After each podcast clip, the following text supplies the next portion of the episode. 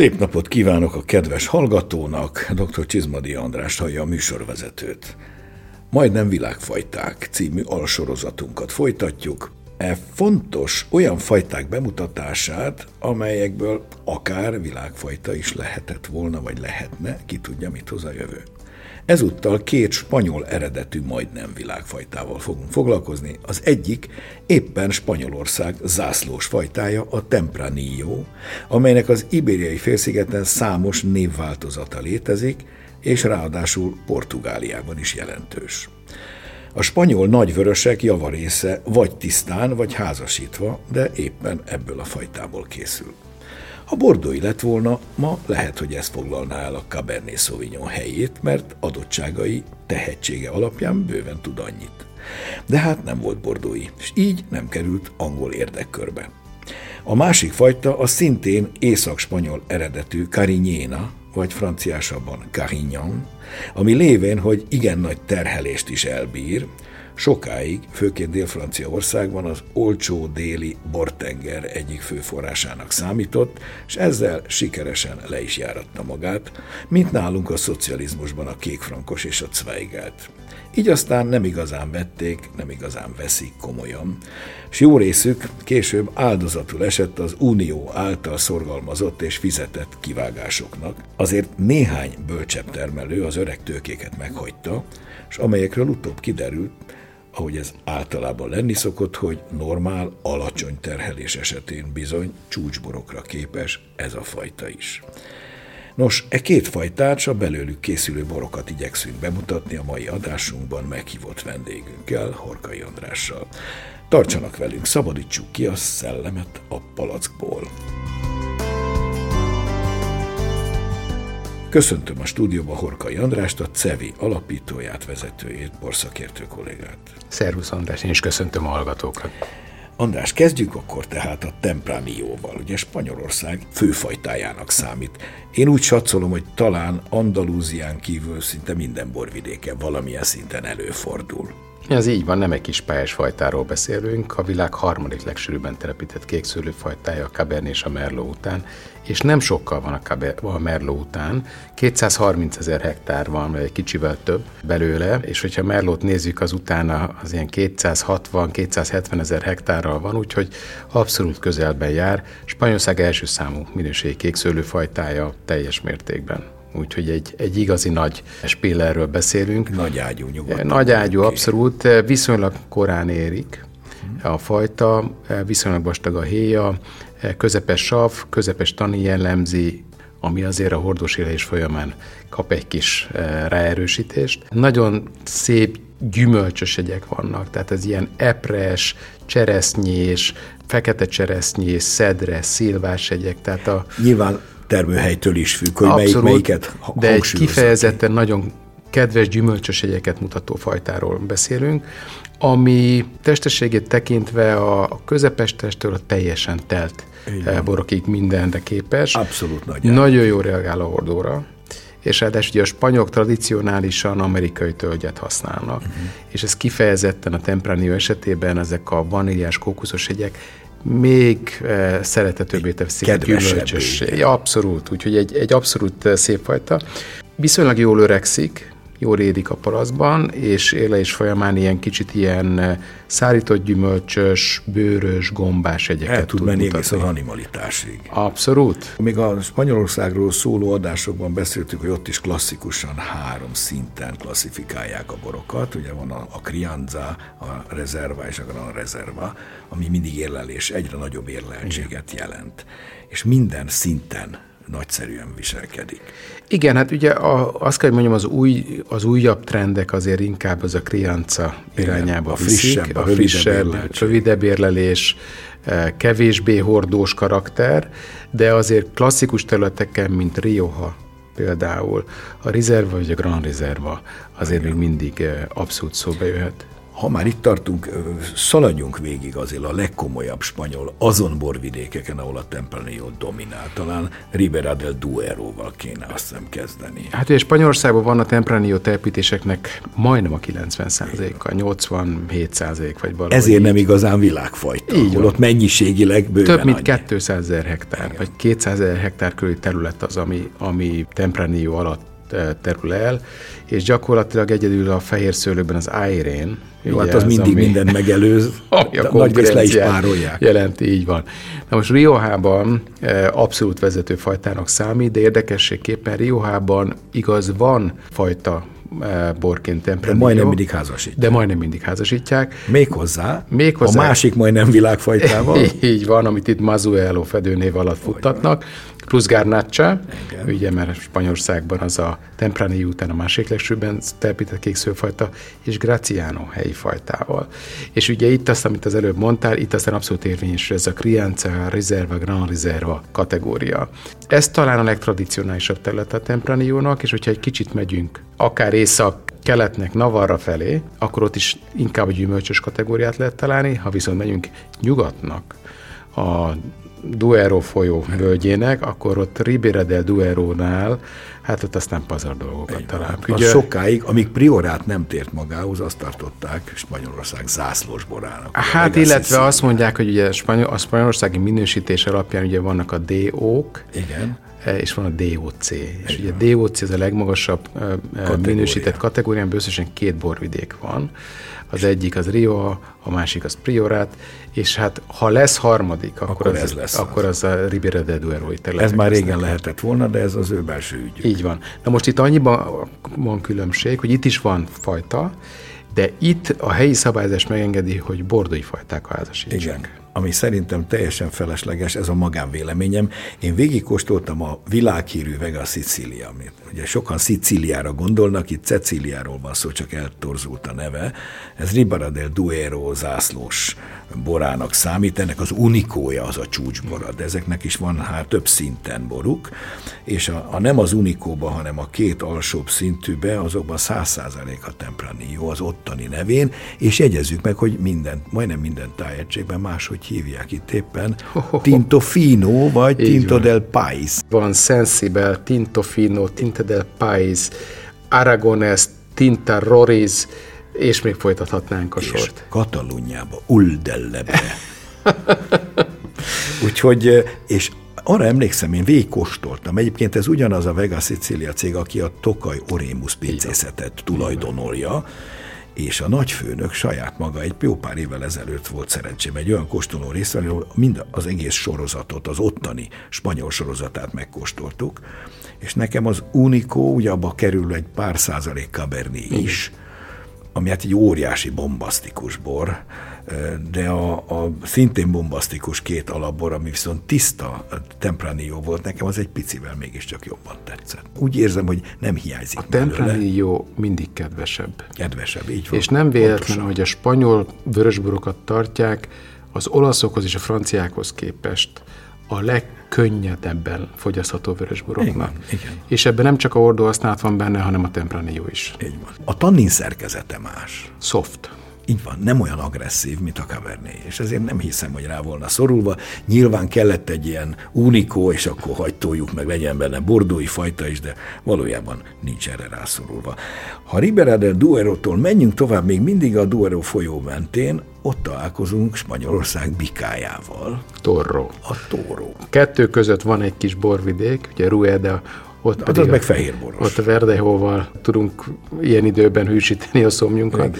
Toro egy kicsit árnyékban van ott a Ribiera de Duero miatt, eh, de Toro egy nagyon komoly borvidék, Igen. nagyon koncentrált, Igen. izmos eh, vörösborokkal. Mint a neve. Így van, abszolút, úgyhogy... Eh, Azzal is jelképezik magukat. Abszolút. Spanyolország bikáj, ott a bika mind a Nagyon, klassz, nagyon klasszikus. Ugyanez a folyó menjünk folyás irányba tovább, egyszer csak átfolyik ott a hegyeken keresztül, és Portugáliában köt ki. És ez nem más, mint a híres portói borvidék. Így van, és akkor már nem Duero-nak hívják, hanem Durónak. Igen. igen.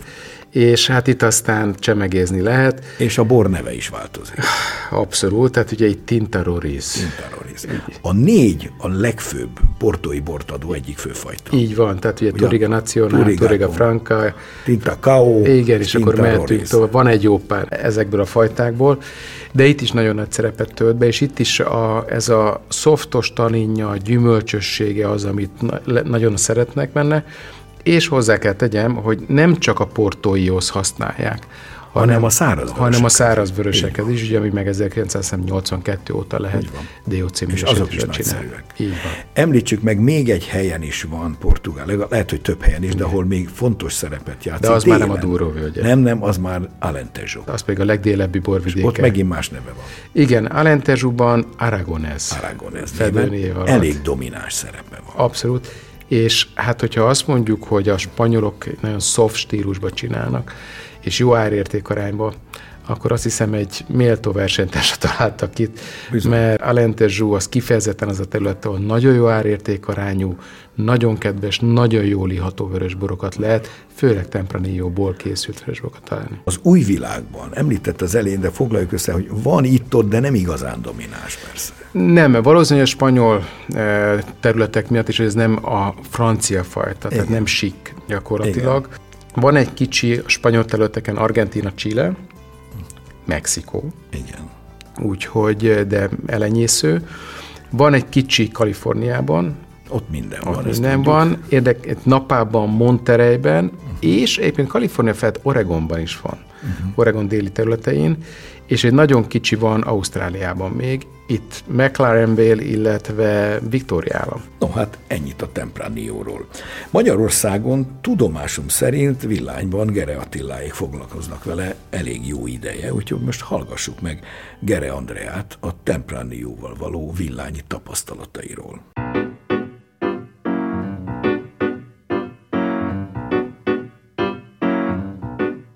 Tempranillo, hogy került a gerepincészet közel ehhez a fajtához? Egyáltalán mihez kezdett vele mióta foglalkoznak vele? Hát az ötlet az nem tőlünk származott, megmondom őszintén, tehát nem a családtól, hanem ugye édesapának van egy osztrák társa, Benninger Franz személyében, akivel ők a 90-es évek elején létrehoztak egy közös pincészetet, és Franznak volt ez az ötlete, hogy mi lenne, ha kipróbálnánk Villányban Tepradiót, mert hogy ő rengeteg jó, kiváló rizervát, Grand rizervát kóstolt ugye a spanyoloktól, és hát ugye nyilván ott a Tempranillo egy nagyon fontos szőlőfajta, és hát, hogy itt valóban ideális környezete lehetne. És hát innen jött az ötlet, úgyhogy 2004-ben telepítettük el a szőlőfajtát. Hát kerestünk neki egy kifejezetten meleg dűlőt, ahol egy kicsit ezt a mediterrán, szubmediterrán klímát tudjuk neki nyújtani, és akkor az ördögárok dűlőbe lettek teraszokra telepítve ezek a tőkék. Hogy viselkednek, ugye most már lassan tíz éve, hogyan bírják a klímát? Tetszik neki, de hát ugye nagyon sokat kellett nekünk azért ezzel kísérletezni, foglalkozni, mert volt, amikor például hatalmas fürtöket nevelt, és akkor már a fürtön belül kellett ritkítást csinálnunk, tehát terméskorlátozást, hogy a fürtöknek a vállait már levagdostuk. Másik pedig a borászati része, ugye az is egy különleges dolog volt, mert ahhoz sem voltunk hozzászok, hogy ez egy rendkívül tanninos szőlőfajta és ugye mi hozzá vagyunk szokva a tanninokhoz, de talán nem ennyire durva formában, mint hogy a Tempranillo ezt hozta. Szinte már talán azt is kimerem jelenteni, hogy már-már bizonyos pillanatokban ihatatlan volt a, a hordós tétel, amikor így kóstoltuk mintaként, mert annyira, annyira sok volt benne a tannin. De aztán ezt is ugye idővel megpróbáltuk kezelni, hogy hogy tudjuk ezt jól kihozni, hogy ne, ne legyenek ennyire markánsak a tanninok. Nyilván ez a szőlőfajtának sajátossága, de aztán egy kicsit változtattunk az erjesztésen, elkezdtük alacsonyabb hőmérsékleten erjeszteni, ezzel nyilván visszafogtuk egy picit a tannin kioldódását ugye a szőlő héjából, és már egy kicsit kedvesebb, kerekebb lett a bor, ennek köszönhetően, és természetesen a gyümölcsössége meg előtérbe került, ami a szerethetőségét fokozta, hogy így mondjam. Mennyi bor jön ki belőle, tehát mennyi bort sikerült termelni? Hát ugye ez évjárattól is függ természetesen, ez nagyjából olyan 2-3 ezer palack között mozog. Ezt a fajtát mi egyébként teljesen ugyanúgy termesztjük, és ugyan a terméskorlátozást alkalmazunk nála, mint mondjuk a nagyborainknál. Most beszélek itt ugye a kop, vagy gondolok a kopára, vagy akár a villányi franra, úgyhogy ott is, itt is ugyanúgy terméskorlátozunk, és akkor e közötti palack szám jön ki nagyjából. Nyilván ez mi léptékünkben. A gerepincészetnél ez nem egy ilyen nagy tétel, de nem is ez a célunk vele, hogy most ebben mi nem tudom, mit szeretnénk itt a jövőben csinálni, viszont egy nagyon izgalmas dolog, hogy meg lehet mutatni egy ilyen fajtát, ami Magyarországon talán kevésbé ismert, önállóan fajta borként az embereknek.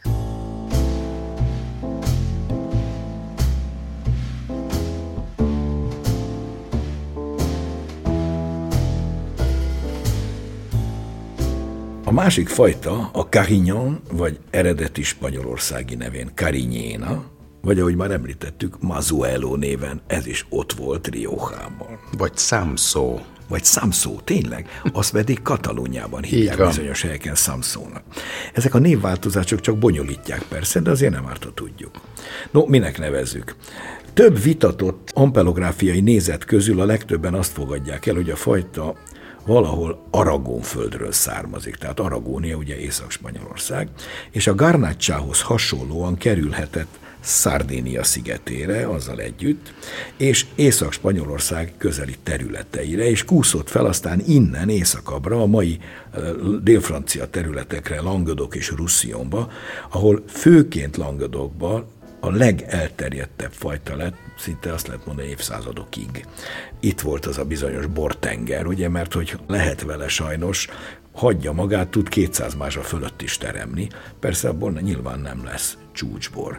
No, hogy állunk a Karinyannal adatszerűen? Ha most visszapörgetnénk az órát egy pár száz évvel, akkor a világ egyik legsűrűbben telepített, ha nem a legsűrűbben telepített kékszőlőjéről beszélnénk. Tehát itt gyakorlatilag a 80-as években Franciaországban közel 170 ezer hektár volt belőle. Ő volt a legsűrűbben telepített fajta. És hogyha megnézzük, hogy most hol áll, akkor ehhez képest ez visszacsúszott olyan 53 ezer hektár, 54 ezer hektárra. És ez, amit, amit te is említettél, hogy ennek az iszonyatos dél-francia bortengernek ez volt a, a fő attrakciója, fő eleme, mert erre épült. Egy nagyon-nagyon bőven vagy dúsan termő fajta, ami az előnye, ez volt a hátránya is, hogy ez lett aztán a, hogy a vesztét ez okozta. Mert hát olcsó tömegbort lehetett belőle csinálni, ugye ez volt az a pár filléres munkásosztály éjszakon, itt a déli borokat, mindegy volt, és ettől aztán ilyen lenézett lett. Egy kicsit az a szerep, mint nálunk az Alföldinél, hogy tömegtermék, meg izé, Hát meg, azt kell, hogy mondjam, 200 hektoliter per hektár tudott.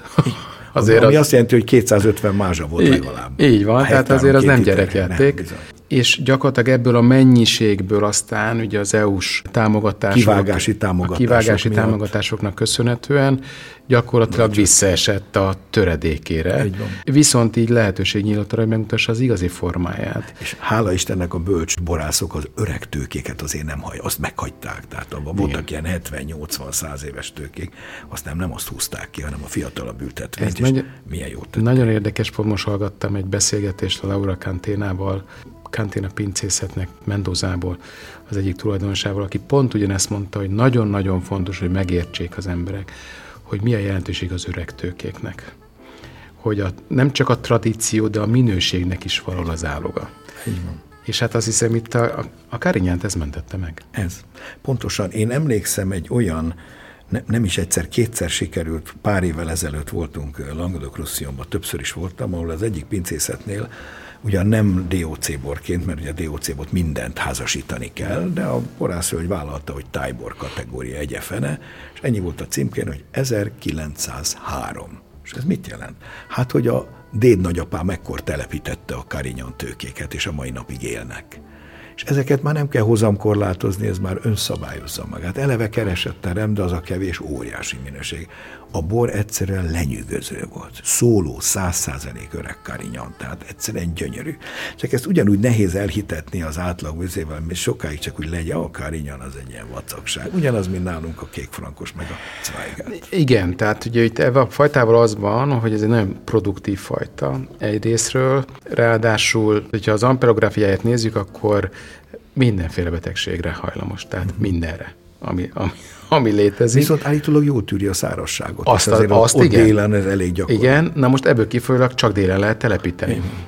Tehát ez gyakorlatilag a mediterrániumon kívül nem él meg. Igen, mert ha fajta. szárazság van, akkor nincs peroroszpóra, meg nincs lisztharmat se nagyon. Úgyhogy... Így van. Ennek megfelelően magas cukorral érik be, Igen. magas alkohollal, elég jó a sava. A tanin az közepes és a magas között mozog, a test, hát ha öreg tőke, Igen. akkor lehet egy kicsit combosabb, egyébként inkább ilyen közepes testű, és az aromái tekintve pedig pirosbogyós gyümölcsök, mána, áfonya, medvecukor, és hát ugye a palaszban pedig kifejezetten hozzá ezeket a édesfűszeres, igen. az angol azt mondja, baking spice. Így van, a sütnivaló Sütni, fűszerek. Igen, igen sütnivaló fűszereket, és mellette meg jönnek ezek a, a bőrös animális karakterek. Igen, az idősebbek a Karinyannál. De pontosan ezért, hogy nincsenek túlzó tanninjai, tehát közepes a tannin struktúra és elég behizelgő, nagyszerű ételkísérő.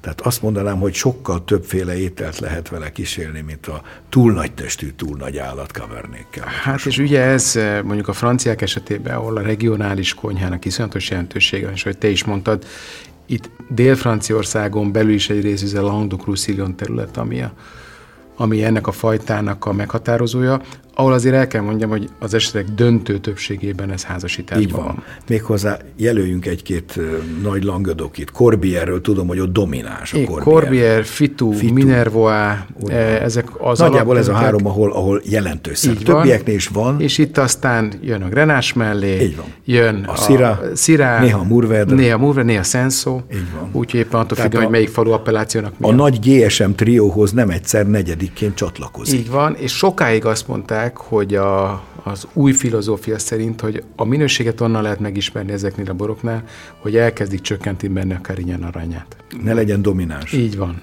Az is érdekes, hogy amikor a, az úgynevezett flying winemakerek, a boros szaktanácsadók a tengeren megjelentek ezen a dél-franciaországi területeken, Languedoc roussillonban az első között volt, hogy a karinyánt visszavágták, Vissza. hogy a hozamkorlátozásba beállították, Bizony.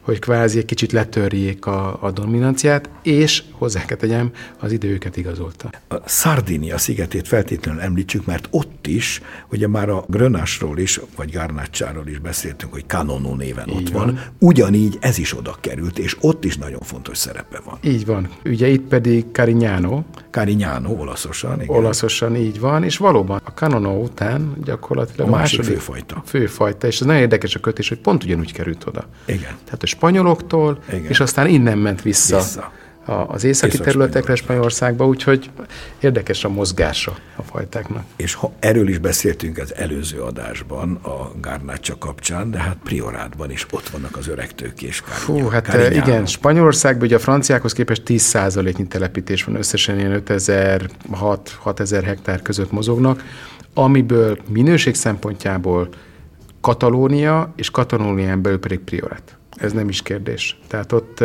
ott vállaltan ez a két fajta, a Garnacha és a Carignan, vagy Carignana, ami mozog. Mellette van ez a Costel de Serge területek, Penedes, Igen. ahol lehet találni belőle, és itt Samszó. Igen, itt Samszó a, a, a neve. neve. Katalónián kívül pedig általában inkább házasítják Riohában Mazuelo fedőnév alatt eh, mozog, de La Mancha, Navarra gyakorlatilag ezeken a területeken is bár lényegesen kevesebb, mint, mint Katalóniában. Most hallgassuk meg Pecold Attillát a Karinyan vagy Karinyéna fajtáról.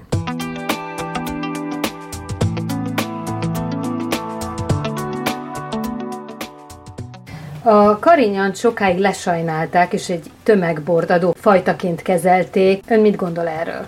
Maga a fajta azért is adta ezt a lehetőséget, mert eleve egy erőteljes szerkezetű savakban, taninokban gazdag bort ad, és mivel nagyon nagy hozamban is termelhető, ezért bár nem szofisztikált, de de egész tűrhető arányú borokat lehet belőle készíteni, így, így adta magát, hogy a tömegtermelés egyik kiváló fajtája legyen. Viszont többek között Priorát, illetve Rioja azért bebizonyította, ahol mondjuk Mazuelo néven ismerik ugyanezt a fajtát, hogy a hozamkorlátozással egy sokkal fineszesebb, sokkal szofisztikáltabb megjelenésű, kimondottan rétegzett bort is lehet belőle készíteni, akár nagyon komoly ásványossággal, mert egy egész jó ásványgyűjtő fajta. A felhasználás módja adja meg a fajta lehetőségeit. Tehát, hogyha alapból nagyüzemi módon állunk hozzá, és felhúzott hozammal termeljük, akkor természetesen nem fogja tudni a legjobbat nyújtani. Viszont ha hagyjuk, hogy a természet megfelelő öreg tőkékről nagyon-nagyon limitált hozam mellett megmutathassa, hogy mit tud például a Földből, illetve a saját genetikájából megmutatni, akkor valóban van arra lehetőség, hogy nagyon komoly borokat készítsünk belőle. Mi a fajta fő jellegzetessége, ami miatt lehet jó bort készíteni belőle? Az, hogy valójában erős tannin szerkezetű bort ad, viszont ezek a tanninok szépen be tudnak érni, tehát nem, nem nyersességet hoz egy elrontott kaberné, hanem magas tannin tartalom mellett is inkább egy ilyen csokoládés struktúrát, egy kakaoporos jelleget ad fiatalon. Ez alapvetően meghatározza a bornak a stílusát. Mellette a sav szerkezete egy, a tanninnal együtt egy koncentráltságot ad. Riohában is ezért használják, mert magát a házasítást koncentráltabbá, összeszedettebbé, összehúzottabbá teszi egy kicsit.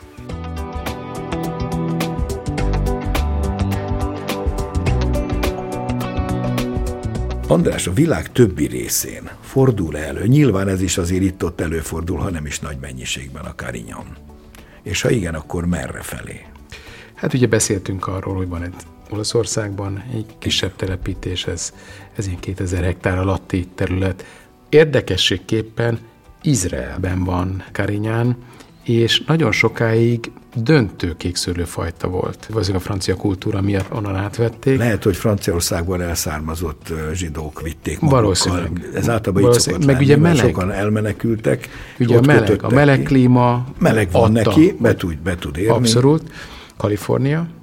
És hogy mutassa a fajtának, hogy, a, hogy ők hova tették, hogy az úgynevezett Central Valley-be, tehát a központi területen voltak a telepítések nagy része, ami a tömegtermelésnek a helye. És ők úgy is apostrofálták ezt a fajtát, mint ez az úgynevezett inexpensive, dobozos, uh-huh. vagy pedig kancsós bor. Aha. Ez volt a, szinonimája. A, a box, meg jug. jug. Tehát ugye ebben, ez a 70-es, 80-as években ez volt a, a hát persze, mert ők is azt tapasztalták, ha Dél-Franciaországban sokat, itt is meg fogja hozni az olcsó sok Abszolút. Kell. És aztán ebből fordult át, és most már gyakorlatilag van Szonomában egy kicsi, ugye azok már sokkal komolyabb területek. Biztos. Van ez a Contra Costa rész, ez a San francisco a keleti részén, illetve kicsivel feljebb, Sonoma felett Mendocino. Ezek mind-mind prémium területek, azt uh-huh. hozzá kell tegyem. Tehát azért ez mutat valamit a fajtából. Ott már prémium minőséget hoz. Így van, és Chile eh, ahol lezárásképpen meg lehet eh, említeni. Chilében ez a Molei rész, ami az a legnagyobb területe, uh-huh. régiója Chilének, ez a központi völgy, a Central Valley alatt helyezkedik el, és itt ilyen kifejezetten öregtők és bakműveléses, bokorműveléses karinyánokat lehet találni. Megköszönöm Horkai Andrásnak ismét a szíves közreműködést ebben az adásban is. Én köszönöm szépen a megtisztelő meghívást. És most hallgassuk meg, mi újság a borok világában.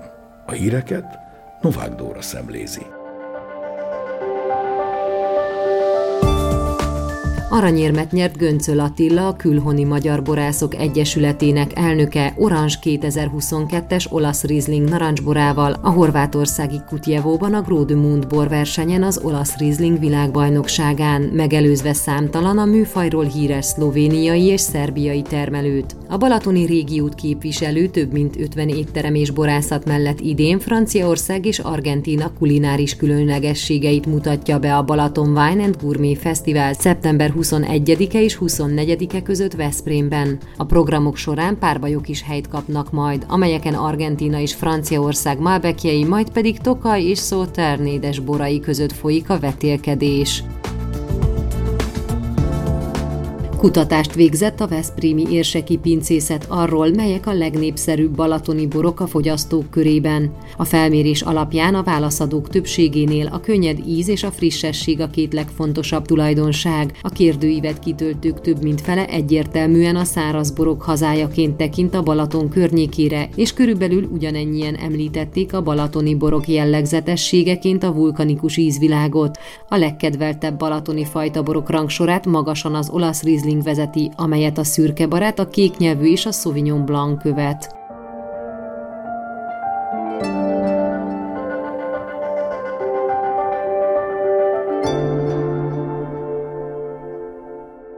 A mai műsorunk véget ért. A hangmester Kissik Petra nevében is megköszönöm figyelmüket. Szép napot, jó borokat, kiváló karinyanokat és tempraniókat kívánok. Dr. Csizmadi Andrást hallották.